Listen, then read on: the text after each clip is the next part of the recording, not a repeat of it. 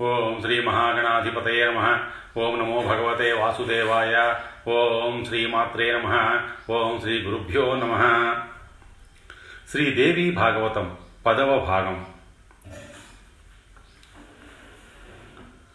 మహాదేవి గమనించింది సన్నగా నవ్వుతూ పలకరించింది. విష్ణు ఏమిటలా విస్తుపోతున్నావు? ఇది ప్రతి ప్రళయంలోనూ జరిగేదే. కాకపోతే మహాశక్తి మహిమ వల్ల నన్ను మరిచిపోతూ ఉంటావు. ఈ పరాశక్తి నిర్గుణ నిరాకార నువ్వు నువ్వు నేను సాకారులం. నేను సాత్విక శక్తిని గుర్తు తెచ్చుకో. నీ నాభికమలం నుంచి ప్రజాపతి జన్మిస్తాడు. తపస్సు చేసి రాజస శక్తిని పొందుతాడు. రక్తవర్ణంతో ముల్లోకాలను సృష్టిస్తాడు. నువ్వు వాటిని రక్షిస్తావు. కోపించిన ఆ ప్రజాపతి నొసటి నుంచి రుద్రుడు ఉద్భవిస్తాడు. తామసీ శక్తియుక్తుడై కల్పాంతంలో జగత్సంహారం చేస్తాడు. అందుకని నేను నీ దగ్గరికి వచ్చాను. గుర్తించు నీ సాత్విక శక్తిని లక్ష్మిని నీ వక్షస్థలం మీద నిత్యానపాయినిగా నివసిస్తాను. మధుసూదన స్వీకరించు అంది. శౌరి సంతోషించాడు. కానీ దేవి ఒక సందేహం. ఇందాక స్ఫుటాక్షరంగా ఒక శ్లోకార్థ భాగం వినిపించింది. అది రహస్యం అది పరమం అది శివం. ఆ వాక్యాన్ని ఉచ్చరించింది ఎవరు? దరిద్రుడికి ధనస్పృహలాగా నేను దాన్నే స్మరిస్తున్నాను. ఉచ్చరించింది ఎవరో నీకు తెలిస్తే చెప్పు అని అడిగాడు.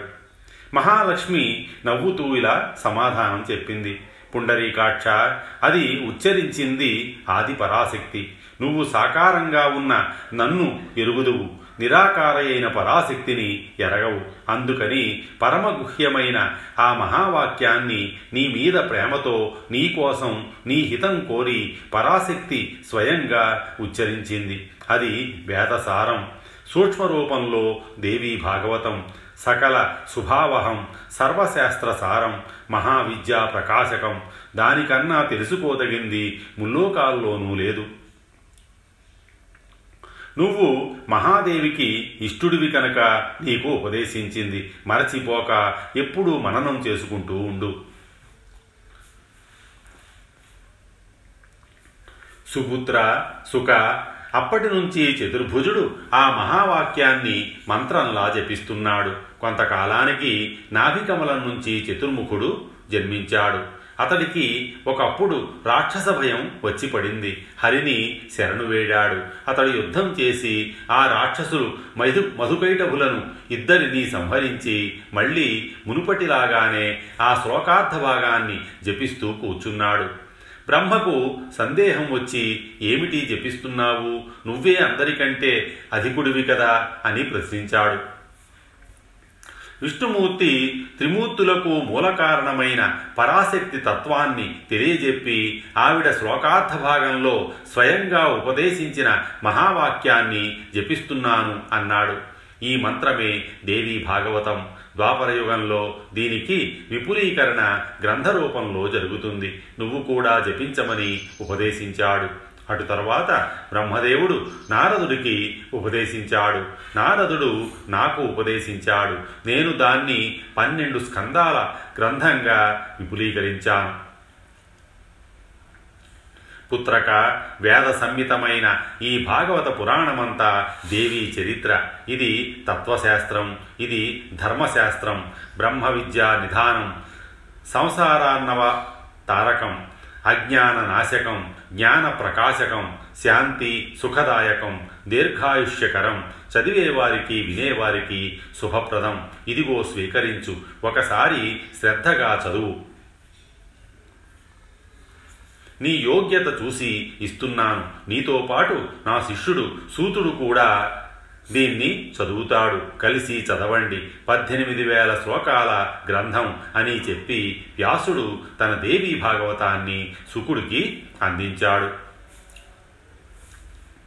సౌనకాది మహామునులారా ఆ విధంగా గురుపుత్రుడు సుకుడితో కలిసి నేను ఈ దేవీ భాగవతం చదివాను. సరే అది అలా ఉంచండి. సుకుడికి అప్పటికీ మనశ్శాంతి లభించలేదు. మరింత వికల మనస్కుడు అయ్యాడు. అందరినీ తప్పించుకొని ఎప్పుడూ ఏకాంతంగా గడుపుతున్నాడు. ఏ భావము లేని చూపులతో దిక్కులు చూస్తున్నాడు. అటు భోజనాలు కాదు ఇటు ఉపవాసాలు కాదు. దేని మీద అతడికి ఆసక్తి నిలవడం లేదు. ఏదో బెంగ పెట్టుకున్నట్టు అయిపోయాడు. వ్యాసుడు గమనించాడు. ఒక రోజున పిలిచి విషయం కనుక్కున్నాడు. నాయన ఏమిటిది? ఇలా అయిపోతున్నావు? ఎప్పుడు ఏదో ఆలోచి ఆలోచిస్తూ కూర్చుంటున్నావు. డబ్బు పోగొట్టుకున్నవాడిలాగా ఏదో ఛాసలో ఉంటున్నావు. నీ బాధ ఏమిటో చెప్పు. నేనున్నానుగా. కన్నతండ్రిని తీరుస్తాను. మనసులో ఏదో పెట్టుకున్నట్టున్నావు. తొలగించుకో సుఖపడు దుఃఖాన్ని వదిలించుకో శాస్త్రోక్తమైన జ్ఞానాన్ని స్మరించు. విజ్ఞానానికి బుర్రలో తలుపులు తెరు. నా మాటలతో నా ఉపదేశాలతో అంతగా నీకు శాంతి లభించకపోతే బయలుదేరు. మిథిలా నగరానికి వెళ్ళు. అక్కడ జనక మహారాజు గారు ఉన్నారు. నీ మోహాన్ని నీ సందేహాల్ని తొలగిస్తాడు. సమర్థుడు సత్యసాగరుడు బ్రహ్మజ్ఞాని జీవన్ముక్తుడు అతిశాంత స్వభావుడు స్వయంగా మహాయోగి యోగప్రియుడు. వెళ్ళి నీ సందేహాలు తీర్చుకో. వర్ణాశ్రమ ధర్మాలు వగైరా అన్నీ నిస్సంకోచంగా అడిగి తెలుసుకో. అతడు చెబుతాడు. వ్యాసుడి మాట పూర్తి అయిందో లేదో తరుము కూతలాగా సుకుడు అందుకున్నాడు. మహాత్మా నువ్వు చెప్పేది అంతా పెద్ద అబద్ధమని అనిపిస్తోంది. మిథిలాధిపతి జీవన్ముక్తుడు అంటున్నావు బ్రహ్మజ్ఞాని అంటున్నావు మళ్ళీ హాయిగా రాజ్యం ఏలుకుంటున్నాడు అంటున్నావు. ఇది ఎలా కుదురుతుంది? అసంభవం. గుడ్రాలికి కొడుకు పుట్టాడు అన్నట్టుంది. అయినా నువ్వు చెబుతున్నావు గనక నమ్ముతున్నాను. ఆ విడ్డూరం ఏదో చూసి రావలసిందే నిధులకు వెడతాను. సంసారంలో తామరాకు మీద నీటి బొట్టులా ఎలా ఉండగలుగుతున్నాడో తెలుసుకుంటాను. మోక్షం అంటే ఏమిటి? భుక్తం అభుక్తం ఎలా అవుతుంది? కృతం అకృతం ఎలా అవుతుంది? ఇంద్రియాల వ్యవహారాన్ని ఎలా వదిలించుకోవాలి? తల్లి తండ్రి భార్య సోదరి వేశ్య ఈ భేద భేదాలు ఎలా నశిస్తాయి? వీటి నుంచి విడుమర అంటే విముక్తి ఎలాగా? రకరకాల రుచులు శీతోష్ణాలు సుఖదుఖాలు వీటి పరిజ్ఞానం ఎలా కలుగుతోంది? ముక్తక్ష లక్షణం ఏమిటి? రాజ్య వ్యవహారాలన్నీ చేస్తూ శత్రుమిత్ర భావాలకు అతీతంగా ఎలా ఉంటున్నాడు? ఒక దొంగను ఒక తాపసిని సమానంగా ఎలా చూడగలుగుతున్నాడు? అసమబుద్ధి ఉంటే మరి ముక్త ముక్తత్వం ఎలాగా? ఇవన్నీ తీర్చుకోవలసిన సందేహాలు. జీవన్ముక్తుణ్ణి. నేనింతవరకు కని విని ఎరగను. సంసారంలో ఉండి ముక్తుడుగా గడపటం ఇప్పటికీ నాకు అనుమానమే. కుతూహలం పెరుగుతోంది. కనీసం ఈ సందేహ నివృత్తి కోసమైన నిధులకు వెడతాను. సుఖమహర్షి మిథిలా యాత్ర. సౌనకాది మహామునులారా ప్రయాణానికి నిశ్చయించుకొని సుకుడు తండ్రి పాదాలకు సాగిలపడ్డాడు. లేచి దోయిలించి నిలబడ్డాడు. మహానుభావ అనుమతించు. నీ మాట నాకు శిరోధార్యం. జనకుడు పాలించే విదేహ దేశానికి వెడుతున్నాను. దండం లేకుండా రాజ్యం ఎలా ఏలుతున్నాడో దండనలు లేకుండా లోకులు ధర్మ మార్గంలో ఎలా నడుస్తున్నారో నా తల్లి గొడ్రాలు అన్నంత విచిత్రంగా ఉంది ఈ వ్యవహారం. వెళ్ళి చూసి రావాల్సిందే. బయలుదేరుతున్నాను. అనుమతించు అని అభ్యర్థించాడు. ఆ నిస్పృహుణ్ణి ఆ జ్ఞానిని వ్యాసుడు గట్టిగా కౌగిలించుకున్నాడు. పుత్రక బయలుదేరు. నీకు శుభమగుగాక. దీర్ఘాయుష్యమస్తు. కానీ నాకు ఒక మాట ఇచ్చి మరీ బయలుదేరు. నువ్వు తిరిగి ఇక్కడికే నా ఆశ్రమానికే రావాలి. మరెక్కడికి వెళ్ళకూడదు. నిన్ను చూస్తూ నేను సుఖంగా బతకాలి. నువ్వే నా ప్రాణాలును కనపడకపోతే బతకలేను సుమా. జనకుణ్ణి దర్శించి సందేహాలన్నీ తీర్చుకొని సుఖంగా తిరిగి వచ్చి అధ్యయన తత్పరుడవై నా కళ్ళ ముందు హాయిగా కాలక్షేపం చెయ్యి. సుకుడు మరోసారి పాదాభివందనం చేసి ప్రదక్షిణం చేసి విల్లు విడిచిన బాణంలా మిథిల వైపు దూసుకుపోయాడు.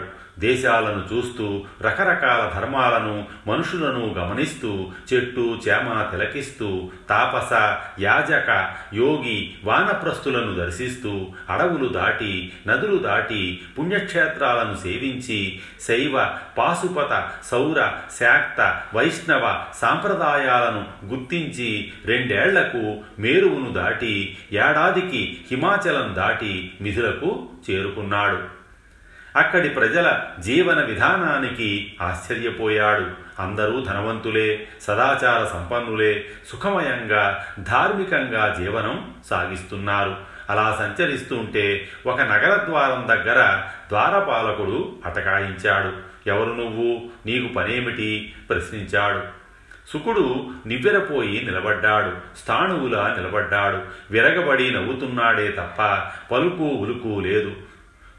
దౌవారికుడికి ఏమీ అర్థం కాలేదు.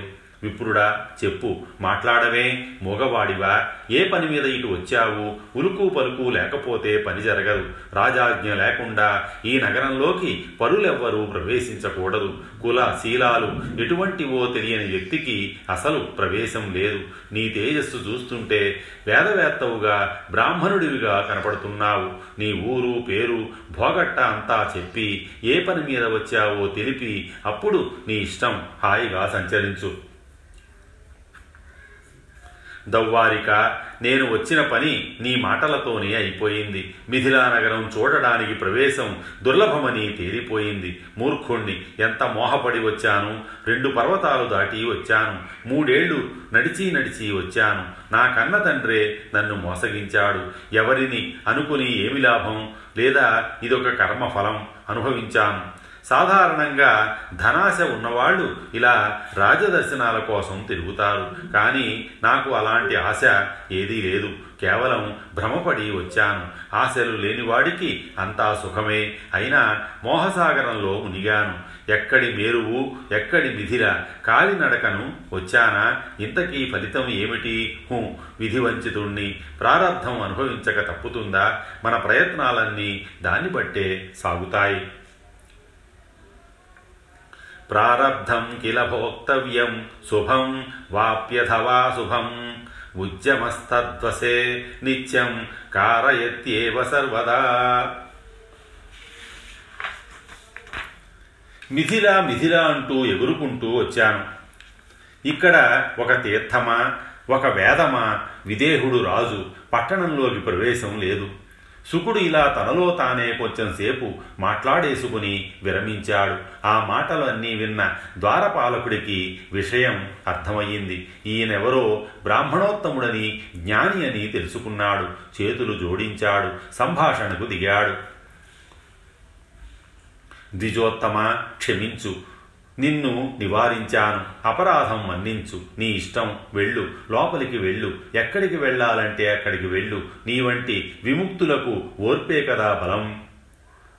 ద్వారపాలక నువ్వు పరతంత్రుడివి. ఇందులో నీ తప్పు ఏముంది? ప్రభు ఏది ఆజ్ఞాపిస్తే అది చెయ్యడమే కదా సేవకుల కర్తవ్యం. నిజానికి ఇందులో నీ ప్రభు తప్పు లేదు. వచ్చినవాడు చోరుడో శత్రువో తెలుసుకోవాలి కదా. తప్పంతా నాదే. నేను ఇక్కడికి రావడమే తప్పు. పరుల ఇళ్ళకు వెళ్ళడం ఎవరికైనా ఎప్పుడైనా చిన్నతనమే. బ్రాహ్మణ సత్తమా నువ్వు మహాజ్ఞానిలాగా కనపడుతున్నావు. నేను ప్రతీహారిని అజ్ఞానిని. ఈ లోకంలో ఏది సుఖం ఏది దుఃఖం ఏది శుభం ఏది అశుభం ఎవడు శత్రువు ఎవడు మిత్రుడు ఈ సందేహాలు నన్ను పట్టి పీడిస్తున్నాయి. దయచేసి జ్ఞానోపదేశం చేసి వెళ్ళు. దౌవారిక లోకంలో రెండు రకాల మనుషులు ఉంటారు. రాగులు విరాగులు. వారి మన ప్రవృత్తులు కూడా అలాగే ఉంటాయి. విరాగులలో మళ్ళీ మూడు రకాల వారుంటారు. పూర్తిగా తెలిసి విరక్తులైన వారు ఏమీ తెలియక అజ్ఞానంతో విరాగులైన వారు అటు ఇటు ఊగిసలాటలో విరాగులయ్యేవారును. రక్తులు రెండు రకాలే మూర్ఖులు చతురులును ఈ చతురుల చాతుర్యం శాస్త్ర జన్యము బుద్ధిజన్యము అని రెండు విధాలుగా ఉంటుంది. మతి యుక్తము అయుక్తము అని రెండు రకాలు. విప్రవర్య నువ్వేదో చెబుతున్నావు నాకేమీ అర్థం కావడం లేదు. కొంచెం విపులీకరించి అర్థమయ్యేట్టు చెప్పు. ప్రతిహారి సంసారం పట్ల ఎవడికి అనురక్తి ఉంటుందో అతడిని రాగి అంటారు. అతడికి సుఖాలు దుఃఖాలు కూడా పలు విధాలు ధనం సంపాదించగలిగితే భార్యాపుత్రులు జయాలు సమ్మానాలు ఇవన్నీ సుఖాలే. ఆ ధనమే సంపాదించలేకపోతే ఇవన్నీ దుఃఖాలే. ప్రతి క్షణము అశాంతి. అంచేత అతడికి సుఖ సంపాదకమైన ధనార్జనమే కర్తవ్యం. అతడి సుఖాలకు ఎవడు అడ్డు వస్తే వాడల్లా అతడికి శత్రువే. ఎవడు సహకరిస్తే వాడల్లా మిత్రుడే. చతురుడైన రాగి ఎప్పుడూ దేనికి మోహపడడు. మూర్ఖుడైన రాగి అన్నింటికి మోహపడతాడు. అది తేడా. ఇక విరక్తులున్నారే వారికి ఏకాంతమే సుఖం. వేదాంత చింతన ఆత్మాను చింతనలు వారికి కర్తవ్యాలు సంసార ప్రసక్తి వారికి దుఃఖహేతువు కామ క్రోధ ప్రమాదాదులు అనేకం శత్రువులు సంతోషం ఒక్కటే వారికి మిత్రుడు. ఈ సంభాషణతో ప్రతిహారి సంబరపడ్డాడు. సుకుణ్ణి జ్ఞానిగా గుర్తించాడు. లోపలి కక్షలోకి ప్రవేశపెట్టాడు. అది అతి విశాలంగా అతి మనోహరంగా ఉంది. నగర సౌందర్యం కనువిందు చేస్తోంది. రకరకాల విపణి వీధులు క్రయ విక్రయాలు జోరుగా సాగుతున్నాయి. కోలాహలంగా ఉంది. ఎటు చూసినా జనసమ్మర్ధం కొనేవాళ్ళు అమ్మేవాళ్ళు రాగద్వేషాలు కామ క్రోధ లోభ మోహాలు వాద వివాదాలు అంతా డబ్బు డబ్బు. సుకుడు అన్నీ చూస్తూ నడిచి వెడుతున్నాడు. మహా తేజస్వి. ఇతడు మరొక భాస్కరుడా అనుకుంటున్నారు చూసిన వాళ్ళు అలా వెళ్ళి వెళ్ళి రాజమందిరం చేరుకున్నాడు. అక్కడ మరో ద్వారపాలకుడు ఉన్నాడు. కర్రలా అడ్డుపడ్డాడు. సుకుడు ఠక్కున నిలిచిపోయాడు. మౌనంగా తన ధ్యానంలో తానుండి అలా నిలబడ్డాడు. ఎండ నీడ రెండూ ఒకటే తనకి. స్థాణువులా నిలుచున్నాడు. అంతలోకి ఒక మంత్రి గారు వచ్చి సుకుడుకి నమస్కరించాడు. సాదరంగా లోపలికి తీసుకెళ్ళాడు. అది రెండవ కక్ష్య. పూల తోటలతో ప్రశాంతంగా ఉంది. నిలువున పుష్పించిన ఒక దివ్య వృక్షం సుకుడి మనస్సును ఆనందింపజేసింది. అమాచుల వారు అతిథి సత్క్రియలు జరిపారు. ఒక దివ్య భవనంలో విడిది చేయించారు. కామశాస్త్ర విశారదలైన వారవనితలను ఆడి పాడి అలరింపచేయగల అందగత్తెలను అతడి సేవ కోసం నియమించి మంత్రిగారు సెలవు తీసుకున్నారు. వారవనితలు భక్తి శ్రద్ధలతో సుకుడికి సమర్చనలు జరిపారు దేశకాలోచితమైన తినుబండారాలను అందించారు. అంతఃపుర ఉద్యానవనానికి తీసుకువెళ్ళారు. యువకుడు అందగాడు మృదుభాషి తేజస్వి సుకుణ్ణి చూసి వారంతా కామమోహితలు అయ్యారు. కానీ జితేంద్రుడు జితేంద్రియుడైన మునీశ్వరుడు గదా అని కేవల భక్తితో పరిచర్యలు మాత్రం చేశారు. అరణీగర్భ సంభూతుడైన సుకుడి మనస్సు నిశ్చలంగానే ఉంది నిర్మలంగానే ఉంది. వారి పట్ల మాతృభావన చేశాడు. వారిలో కొందరు నిలువనించుకోలేక కామవికారాలను ప్రదర్శించిన అతడిలో ఏ కదలిక కలగలేదు. హర్షించనూ లేదు దర్శించనూ లేదు. ఆత్మా రామో జితక్రోధో న హృష్యతి న తప్యతి. పశ్యంస్థాసాం వికారాంస్తు స్వస్థయేవ సతస్థివాన్. ఆ భవనంలో అతడి కోసం రమ్యమైన శయ్యను ఏర్పాటు చేశారు. అది సర్వాలంకార శోభితం విలువైన దుప్పటి పరిచారు. రకరకాల సౌఖ్యాలకు అనువైన అమరికలు దానికి ఉన్నాయి. సుకుడు శుచియై జాగరూకుడై దర్భలు చేతితో పట్టుకొని సాయం సంధ్యను ఉపా ఉపాసించాడు. ఒక జాము సేపు ధ్యానం చేసుకొని అటుపైని రెండు జాములు హాయిగా నిద్రపోయాడు. నాలుగవ జాములో లేచి కాసేపు ధ్యానం చేసి స్నానాధికం ముగించి ప్రాతసంధ్యను అర్చించి సమాహిత చిత్తంతో మళ్ళీ ధ్యానంలోకి జారిపోయాడు. అప్పుడు మంత్రి పురోహిత సహితుడై జనక మహారాజు గురుపుత్రుణ్ణి దర్శించడం కోసం ఆ భవనానికి వచ్చాడు. అతిథి పూజలు జరిపి ఒక పాడి ఆవును కాంకగా సమర్పించాడు. ఇరువురి మధ్య కుశల ప్రశ్నలు జరిగాయి. స్వస్తి శ్రీ ఉమామహేశ్వర పరబ్రహ్మార్పణమస్తు.